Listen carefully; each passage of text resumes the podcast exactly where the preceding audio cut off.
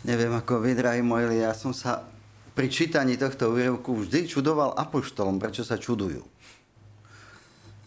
Ježiš hovorí, to bolo potom rozhovore s tým bohatým mladíkom, ten odišiel, lebo mal veľa majetku.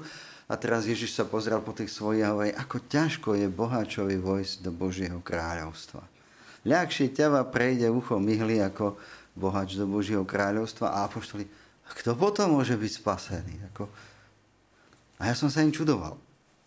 Ako, prečo sa čudujete? Veď boháči, veď to, to sú podvodníci mnohí, to sú všelijakí. No tak jasné, že to majú ťažšie, lebo ten majetok zvádza. Ale apoštoli boli mužmi starého zákona. A v starom zákone, skúste si spomenúť, ako vyzerala, ako si ľudia predstavovali Božie požehnanie a Božiu odmenu. Podľa starého zákona deti, teda deti, synov, čo trošku by sme protestovali, že však predsa aj dievčatá sú deti. Áno, ale je tam písané práve kvôli tomu tej ochrane rodiny a tú starostlivosť a to všetko, čiže synovia a majetok. Boh požehnáva synmi a majetkom.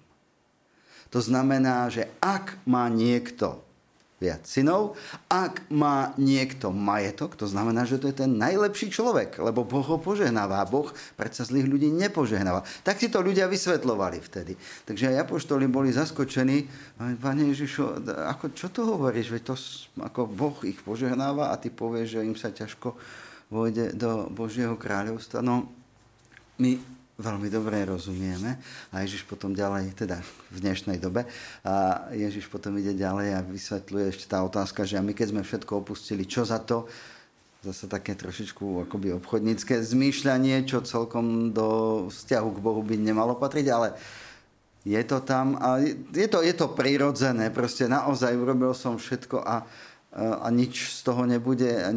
Tak hej. A Ježiš hovorí, nie, nie, nie.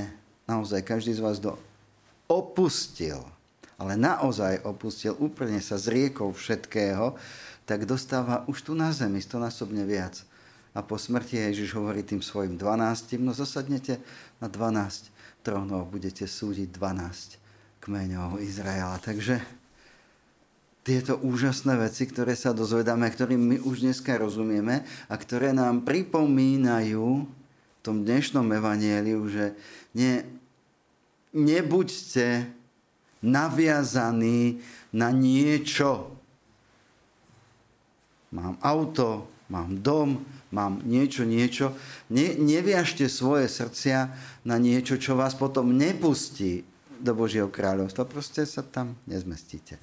Lebo ste zviazaní s niečím, čo vás z tejto zemi nepustí. Naozaj, či je to majetok, alebo je to kariéra, alebo je to čokoľvek, čo si vymyslíte, to je to, čo Ježiš hovorí na inom mieste. Poklad, ten skutočný poklad, ktorý má zmysel, je ten, ktorý si budujete v nebi.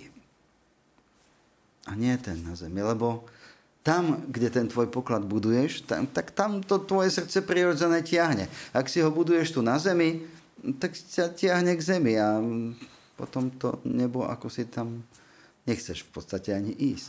Ale ak si buduješ poklad v nebi, kde ani zlodeji nie sú, ani hrdza, tak potom to srdce ťa tam ťaha a to srdce ťa bezpečne dotiahne.